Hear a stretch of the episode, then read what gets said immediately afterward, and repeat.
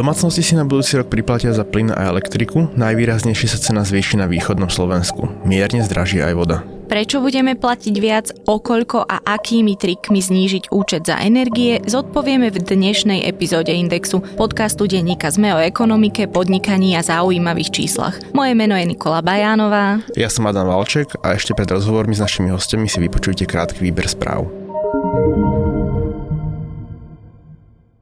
Spoločnosť Mastercard si odložila 650 miliónov eur na prípadnú pokutu od Európskej komisie pre podozrenie zo zneužitia dominantného postavenia. Komisia firmu podozrieva, že bankám bránila znižovať spracovateľské poplatky pre obchodníkov z cudzny. Mastercard a Visa komisii ponúkli, že na urovnanie celého sporu znížia poplatky obchodníkom až o 40% Súdny dvor Európskej únie spochybnil slovenské pravidla vydávania platobných rozkazov proti spotrebiteľom, od ktorých sú vymáhané omeškané faktúry za telefón alebo nesplácaný úver.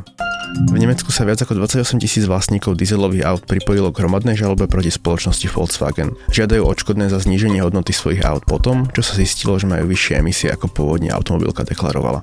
Spoločnosť Shell vykázala v Holandsku príjmy za 13 miliard eur, ale nezaplatila nič na daniach. Upozornil francúzsky denník Le Monde. Prípad už vyšetruje Európska komisia, či nejde o nedovolenú štátnu pomoc. Viac podobných správ nájdete na webe sme.sk.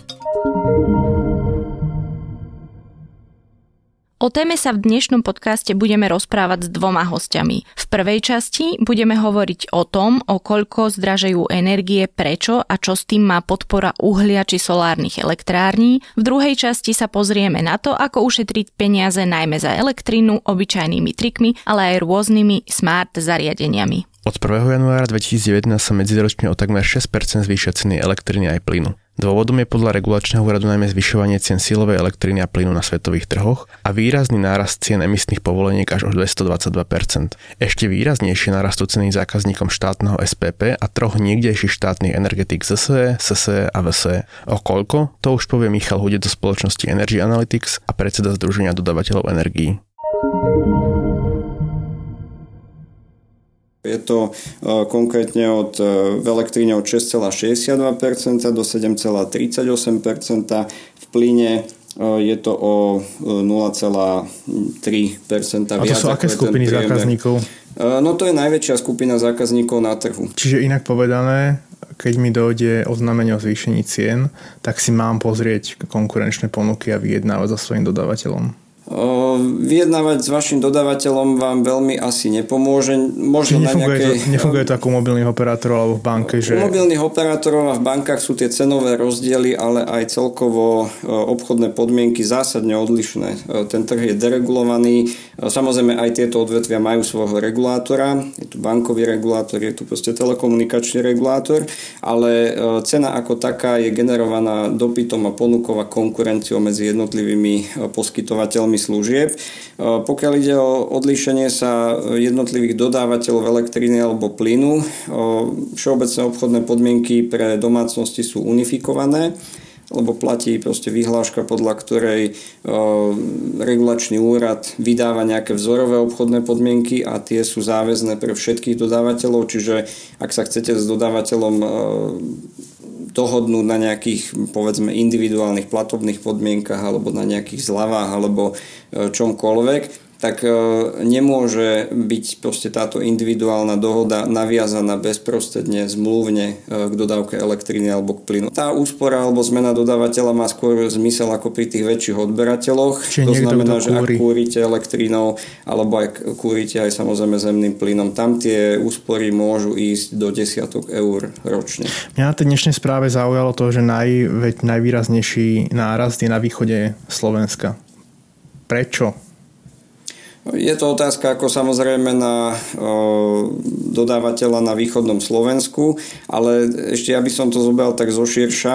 O, pokiaľ ide o cenu dodávky elektriny ako komodity, predstavme si nejakého ľubovoľného dodávateľa, on má svoj cenník o, za svoju službu. O, úlohou dodávateľa je vlastne pre svojho odberateľa na veľkoobchodnom trhu nakúpiť elektrínu a zabezpečiť všetky služby tak, aby tá elektrina došla do toho odberného miesta. Čiže keď si to prirovnáte povedzme k online shopu, e, nakupujete povedzme nejaký počítač, e, cieľom toho predajcu je, aby kúpil ten počítač zo skladu a aby zabezpečil dopravu k vám. E, pri tom online shope cena počítaču bude bude 98,5%, vymyslím si, a to, to zvyšné percento a pol bude kuriér alebo proste nejaká iná obsluha. Na energetickom trhu je to troška iné. V prípade domácnosti cena tej samotnej komodity a služby je zhruba tretina a zvyšné tretiny, dve tretiny sú ďalšie služby, ktoré s tým súvisia. Polovica z týchto nekomoditných zložiek koncovej ceny je cena za distribúciu, čiže kvázi ten kuriér, v prípade elektroenergetiky je to distribučná spoločnosť, ktorá vlastní káble, elektromer a zabezpečuje tú fyzikálnu dodávku elektriny do domácnosti. A ak si vy predstavíte jedného dodávateľa, e, ktorý ponúka nejakú cenu komodity všetkým zákazníkom na Slovensku, tá jednotková cena za dodávku komodity ako takej bude absolútne rovnaká bez ohľadu na to, či žijete v Bratislave, Banskej Bystrici alebo v Košiciach ale e, keď si započítate aj cenu distribúcie, tak e, tieto ceny sa budú zásadnejšie líšiť. Čiže e, nepoznám ja presne teraz, lebo tie cenové rozhodnutia len teraz vychádzajú, čiže neskúmal som to zatiaľ ako presne dopodrobná, ale pokiaľ sa bavíme o celkovej priemernej koncovej cene, tak tam netreba zabúdať aj na to, že je tu vlastne akože nejaká služba distribúcie, ktorá sa taktiež nejakým spôsobom vyvíja ale znova platí to, čo som povedal na začiatku, keď si pozrieme ten e, celkový e, priemer proste, e, alebo nárast koncovej ceny, je to 5,66% a konkrétne v prípade východného Slovenska by to malo byť dokonca až 7,38%, pričom ako toto číslo bolo komunikované v súvislosti s tým, že je to kombinácia zákazník pripojený do siete východoslovenskej distribučnej v kombinácii e, s najväčším dodávateľom na trhu na východnom Slovensku, čiže tá regionálna e, energetika, ktorá patrí znova ako do východoslovenskej energetiky. Čiže e, odpoveď bude asi potrebné pohľadať vlastne v Košiciach u tohto. Ale či tomu správne rozumiem, jednoducho sú regióny, kde je doprava tej energie ako komodity jednoducho nákladnejšie ju prepravovať po, tej, e, po tých sieťach ako niekde inde. Áno, zo, zo, zoberte si to tak, že máte celkový objem distribúcie na budúci rok odhadovaný niekde na úrovni 23-24 terawatt hodín elektriny. Z toho polovica z tohto objemu sa prepraví na území, alebo teda distribuuje na území západného Slovenska a len okolo 15, maximálne 20% z celého toho objemu na východnom Slovensku. Lenže keď vy raz máte tie káble postavené v nejakej dĺžke, ktorá je povedzme rovnaká na západe aj na východe, máte s tým ako prevádzkovateľ sústavy rovnaké náklady. A keď tieto náklady ale delíte menším objemom elektriny, tak logicky, že tá jednotková cena vychádza vyššie. Hnedé uhlie je momentálne veľmi aktuálnou témou. My vieme poslucháčom povedať, viete teda povedať poslucháčom, že keď mám 20 eurový účet alebo 30 eurový účet, že koľko konkrétne ide z neho do toho, aby slovenské elektrárne vyrobili e, energiu z uhlia z hormonitrenských bázní? Neviem vám to povedať, že keď máte 20 eurový účet, lebo znova musel by som akože vedieť, že v ktorom regióne ste, akého máte dodávateľa. A samozrejme tie rozdiely, bavíme sa o rozdieloch centov, ale, ale ja by som to skôr zjednodušil takým spôsobom, že ak poznáte svoj ročný odber, čo na tej faktúre máte napísané, ten sa vo väčšine prípadov bude pohybovať niekde okolo ročných 2 MWh. V každej jednej MWh platíte jednotkovú cenu tej tarify za prevádzkovanie systému, ktorá sa skladá vlastne z tých jednotlivých zložiek, jak sme si povedali. A na to uhlie teraz e, nemám presné číslo pre rok 2019, ale je to niekde okolo 4 eur za megawatt hodinu až 4 eur aj nejaké centy za megawatt hodinu. Čiže v hrubom odhade, ako ne, neberte ma, že presne to hovorím teraz na centy, ale v hrubom odhade, ak vy e, spadáte do tej kategórie nejakého väčšinového zákazníka z pohľadu odberu, tak e, ročne zaplatíte na činnosť e, vlastne baní na Hornej Nitre niekde sumu okolo 8 až 10 eur. Čiže je to okolo možno, že 80-90 centov za mesiac. Samozrejme, keď vy elektrinou kúrite, tak e, táto suma ako dramaticky narastá. Toto je výlučne politické rozhodnutie slovenskej politickej reprezentácie. A to je jedno, ktoré proste nemusí to byť len tá, ktorá zaviedla túto platbu, ale môžeme považovať aj e, každú jednu ďalšiu politickú reprezentáciu, ktorá túto platbu nezrušila za spolu zodpovednú. Jak sme sa bavili o tých pár centov, ešte si povedzme, že za rok 2018 ako v celkovom objeme peňazí cez e, zložku tarify za prevádzkovanie systému, ktorá ide na výrobu uhlia, e, teda výrobu elektríny v Nováckej elektrárni sa vyskladáme do konca roka sumou 106 miliónov eur. Je to suma, ktorú platia domácnosti, ale aj, pod, ale aj podniky alebo respektive firemní odberatelia, ako skladajú sa na ňu všetci. E, sú tam e, nejaké proste ako výnimky, ale v zásade akože každý odberateľ nejakým spôsobom prispieva.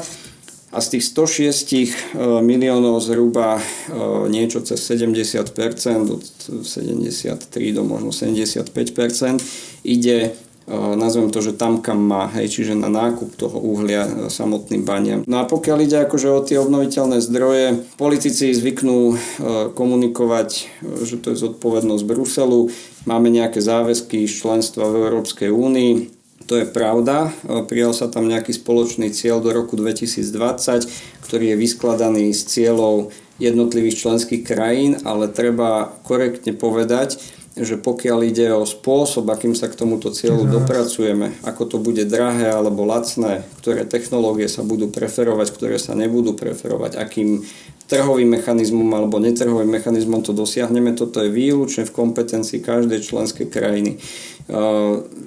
Netreba zabúdať na ceny 440 eur výkupné za 1 MWh zo slnka. Nevravím, že niekedy tie technológie slnečné neboli tak drahé, že tá cena pri nejakej 10-15 ročnej návratnosti akože naozaj takto vychádzala, len Problémy sú podľa mňa na Slovensku dva. Jeden je, že dodnes regulačný úrad ani predošlé vedenie, ani súčasné vedenie nepredložili nejakú jednoznačnú analýzu alebo výpočet, ako sa tieto ceny počítajú.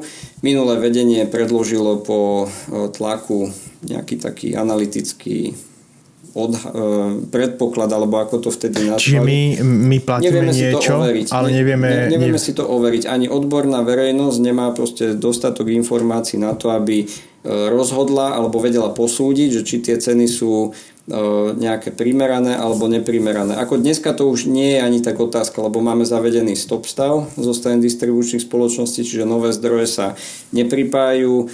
Zákon o podpore obnoviteľných zdrojov sa teraz nedávno novelizoval, čiže od roku 2019 a hlavne teda od roku 2020 budú tie pravidlá iné, štát to bude mať viac pod kontrolou, ale ak sa bavíme ako o tom období od roku 2009-10 až do roku 2012, čo sú vlastne zdroje pripojené s najštedrejšími výkupnými cenami, ktoré platia 15 rokov, čiže my sa ich akože do roku 2025 e, nejak akože nezbavíme, tak e, tuto neexistuje žiadna analýza, že či tá podpora bola primeraná. Je, môj názor je ako taký pocitový, keď sa pozerám aj vlastne na iné štáty, e, je skôr taký, že z tých obnoviteľných zdrojov bol spravený nejaký finančný produkt, ktorý proste investorovi garantoval e, rýchlu mieru návratnosti, ktorá nekorešpondovala s tým výhľadom 10 až 15 rokov, ale proste tá doba návratnosti sa počítala na obdobie do maximálne 5 rokov. A to vidieť aj na tom, že pôvodní investori vlastne do OZ-ov tieto inštalácie v mnohých prípadoch predali, dneska to prevádzkuje niekto úplne iný, ale na Slovensku nám chýba vlastne taká odvaha, to čo napríklad bolo v Čechách, pozrieť sa, že či tá e, miera podpory e, nebola prekompenzovaná. Štúdiu teraz už máme Mareka Tomeša, experta produktového portfólia zo západoslovenskej energetiky. Pán Tomeš, s vami by sme sa teda veľmi radi porozprávali o tom, čo to je vlastne to energetické poradenstvo. Je to ten základný pojem, predpokladám, že neexistujú tam nejaké špeciálne alternatívy, čiže čo to je to energetické poradenstvo? Energetické poradenstvo je nejaký základný pojem, ktorý sa dá nejako vysvetliť, ale dá sa za ním aj skryť strašne veľa vecí, ktoré sú aj nie sú energetickým poradenstvom, ale povedzme si, že energetické poradenstvo by malo byť nejaký set opatrení, ktoré identifikujú nejaké faktory nejaké veci, ktoré v domácnosti nadmerne míňajú energie. Môže to byť z oblasti technického zabezpečenia budov, spotrebičov, možno aj konštrukcie tej budovy, napríklad okná, zateplenie. A vlastne mal by vytvoriť nejaký set odporúčaní, ideálne na základe nejakého výpočtu, ako sa dajú energie ušetriť a koľko sa dá ušetriť. Keď ste spomenuli, že sa za ten pojem dá skryť toho veľa, čo ste tým vlastne mysleli? Myslel som tým, že ako keby energetické poradenstvo môže vyzerať rôzne. To znamená, že keď staviam nehnuteľnosť, tak pravdepodobne riešim skôr tú konštrukčnú časť, čiže tedy sa radím ako keby iba o tejto záležitosti. V prípade, že si vyberám typ vykurovania, tak sa samozrejme bavím o tej nejakej časti.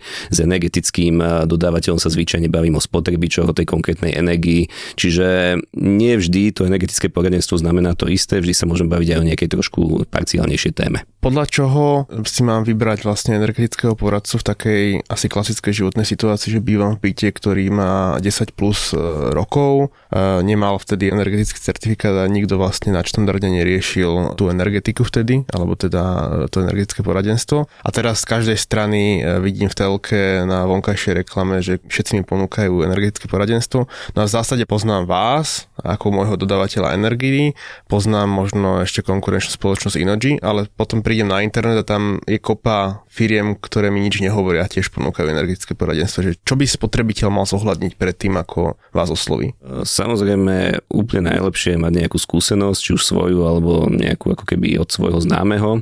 Ale čo je vlastne takým dobrým znakom energetického poradcu je, že neradí iba na základe nejakých takých všeobecných formuliek a fráz, ale jednoducho si zozbiera informácie o tej nehnuteľnosti alebo o tom vybavení tej domácnosti a robí nad týmito vstupmi nejaké výpočty. To znamená, že vydeklaruje tu radu, ktorú poskytuje nejakým reálnym výpočtom, reálnou úsporou.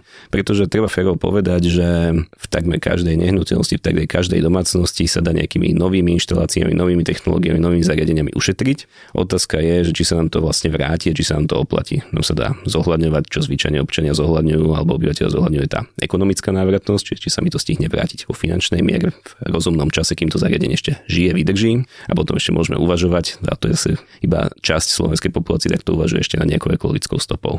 Či sa nám vlastne oplatí investovať do nejakej tej technológie a či to tomu životnému prostrediu pomôže, alebo tie výrobné a transportné náklady boli vyššie. Tak možno rovno prejdeme tak tým konkrétnostiam, že keď hovoríte, že či sa nám to nejako vráti. Veľa ľudí má možno staré chladničky, aspoň teda tak som si našla na internete, že keď sa radí, že ako šetrí na energiách, tak treba vymeniť v prvom rade chladničku, mrazničku, spotrebiče. Je potom isté, že sa nám vráti vlastne tá investícia?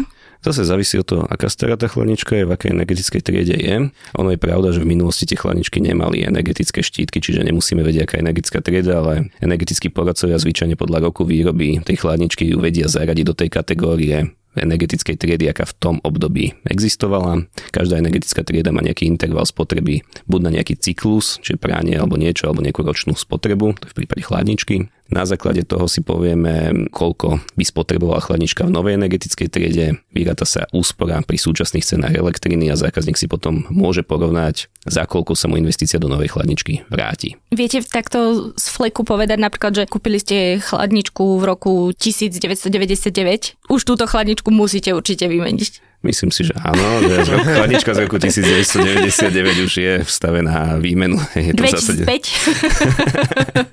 tak to by sme mohli z rok po roku asi. Myslím si, že všetko, čo už je na 10 rokov, tak uh, má veľký potenciál na to, aby sa to vymenilo. My sme v celej domácnosti vymenili žiarovky za také IK inteligentné a predstavovali sme si to strašne idealisticky, že sa to bude samé zhasínať podľa nejakých uh, životných situácií prednastavených.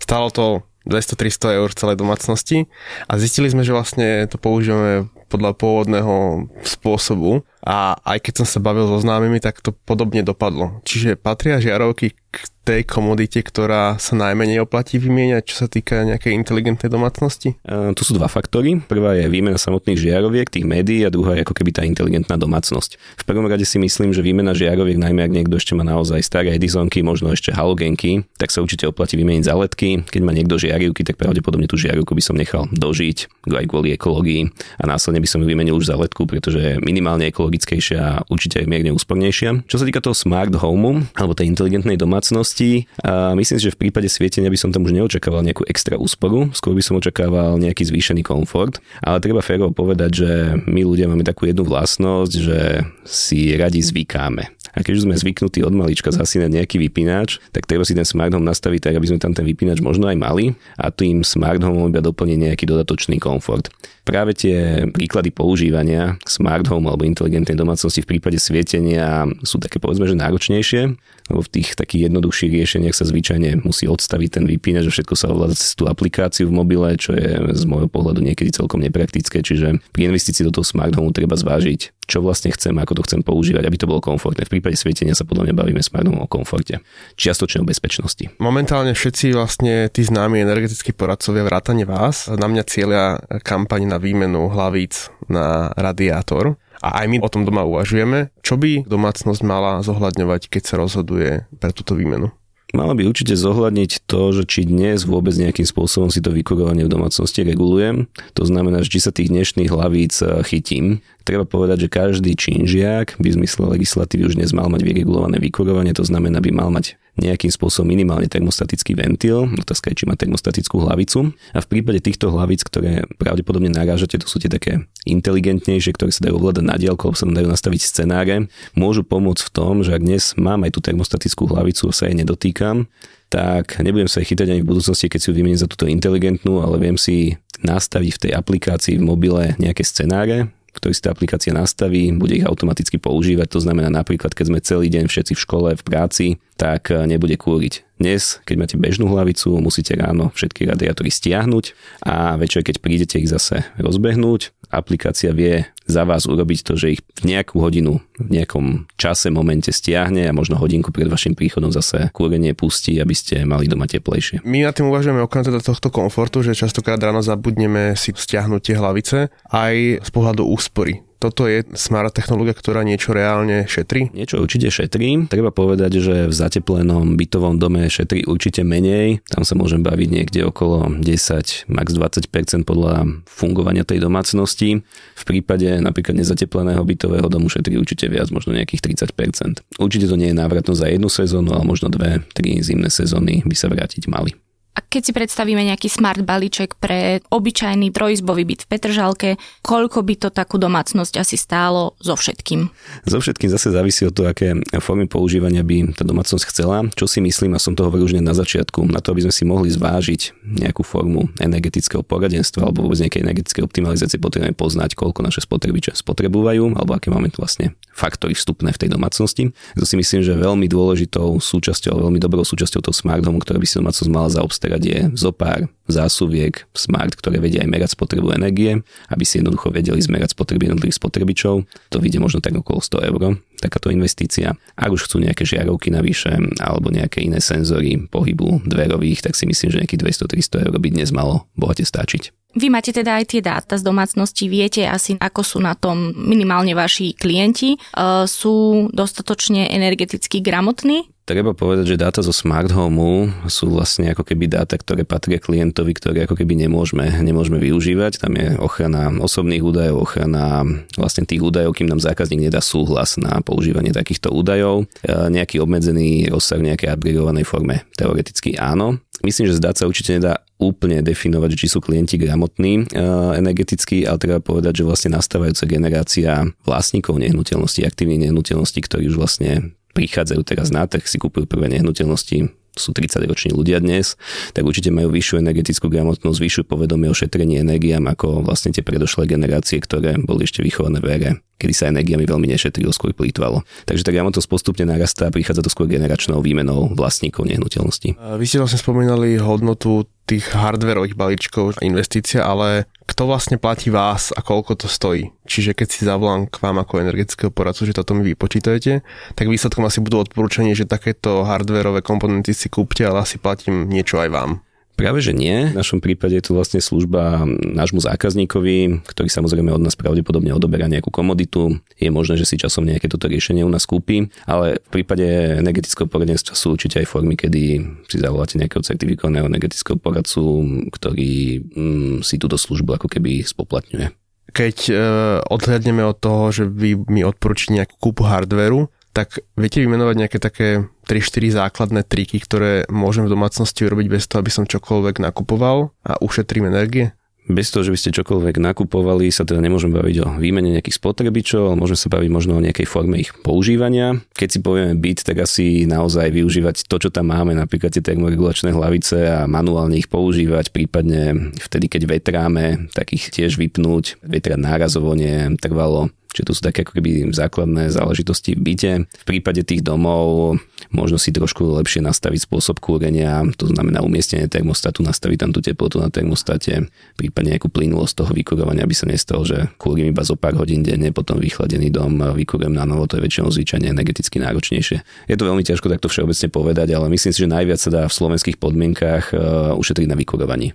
A veľmi často sa na internete rieši e, standby mod pri elektrozariadeniach to je reálny problém, čiže mám vystrkovať zariadenie alebo ho nechať v zásuvke a vypnuté. Z pohľadu spotreby energii a cien energii to podľa mňa problém nie je. Ak sa bavím možno o nejakej bezpečnosti, si myslím, že je to vážnejšia záležitosť. Pri našich zákazníkoch odporúčame napríklad tie smart zásuvky alebo tie zásuvky, ktoré sa dajú ovládať na diálku alebo smart predlžovačky. Odporúčame používať na tento standby mode tým, že sa vypnú, ale nie je to kvôli možno tej úspore energie, ale hlavne kvôli tej bezpečnosti. Jednak, e, keď je to zariadenie odpojené, je možno menšia rizika nejaké poruchy, ale druhá vec je aj prípadného požiaru alebo niečo podobné. Neviem, či ste niekedy videli, ale jeden z e, vlastne takých aj prvých e, linkov, ktorý vám vyhodí, keď si dáte do vyhľadávača šetrenie energie, je taký leták, ktorý si ja pamätám ešte možno spred desiatich rokov, neviem teraz presne, ktorý vytvorila organizácia Greenpeace, že ako šetriť energiu, je to 31 typov dohromady a teraz som sa to aj práve našla a tu sa nachádza napríklad taký typ číslo 15, ako ste presne povedali, že cez to kúrenie sa dá ušetriť e, asi najviac, že to je asi ten najväčší únik. Ak znižíme izbovú teplotu o 1 stupeň Celzia, ušetríme až 6% energie. Je toto možné? Myslím si, že hej. Naozaj to kúrenie je najväčší zdroj a faktor spotreby energie v domácnosti. Možno my v bytoch, čo bývame, si ťažko uvedomíme, že to kúrenie nás niečo stojí, lebo to máme zabalené v nejakom, sa tomu hovorí nájomné alebo nejakom poplatku.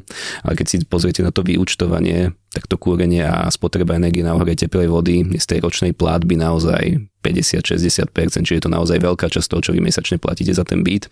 Ľudia, ktorí kúria v domoch, tak to vedia viac zosobniť ten náklad, pretože to platia priamo v nejakých mesačných faktúrach tých 6% vám neviem úplne presne potvrdiť, ale naozaj jeden stupeň tepla v domácnosti znamená relatívne veľa energie. Čiže áno.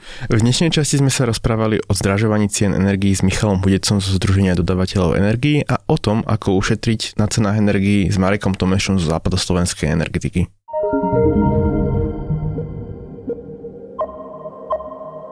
Podcast Index vychádza každý týždeň vo štvrtok. Prihláste sa na jeho odoberanie vo svojej podcastovej mobilnej aplikácii na platformách Google Podcasty, Apple Podcasty alebo Spotify. Všetky diely, ako aj odkazy na témy, o ktorých hovoríme, nájdete na adrese sme.sk lomka index. Ak sa vám podcast páči, môžete ho ohodnotiť. Ak nám chcete poslať pripomienku, môžete sa pridať do podcastového klubu Sme na Facebooku alebo nám napísať e-mail na adresu index.sme.sk. Na tvorbe podcastu Index sa podielal Matej Ohrablo. Moje meno je Nikola Bajánová. Ja som Adam Valček.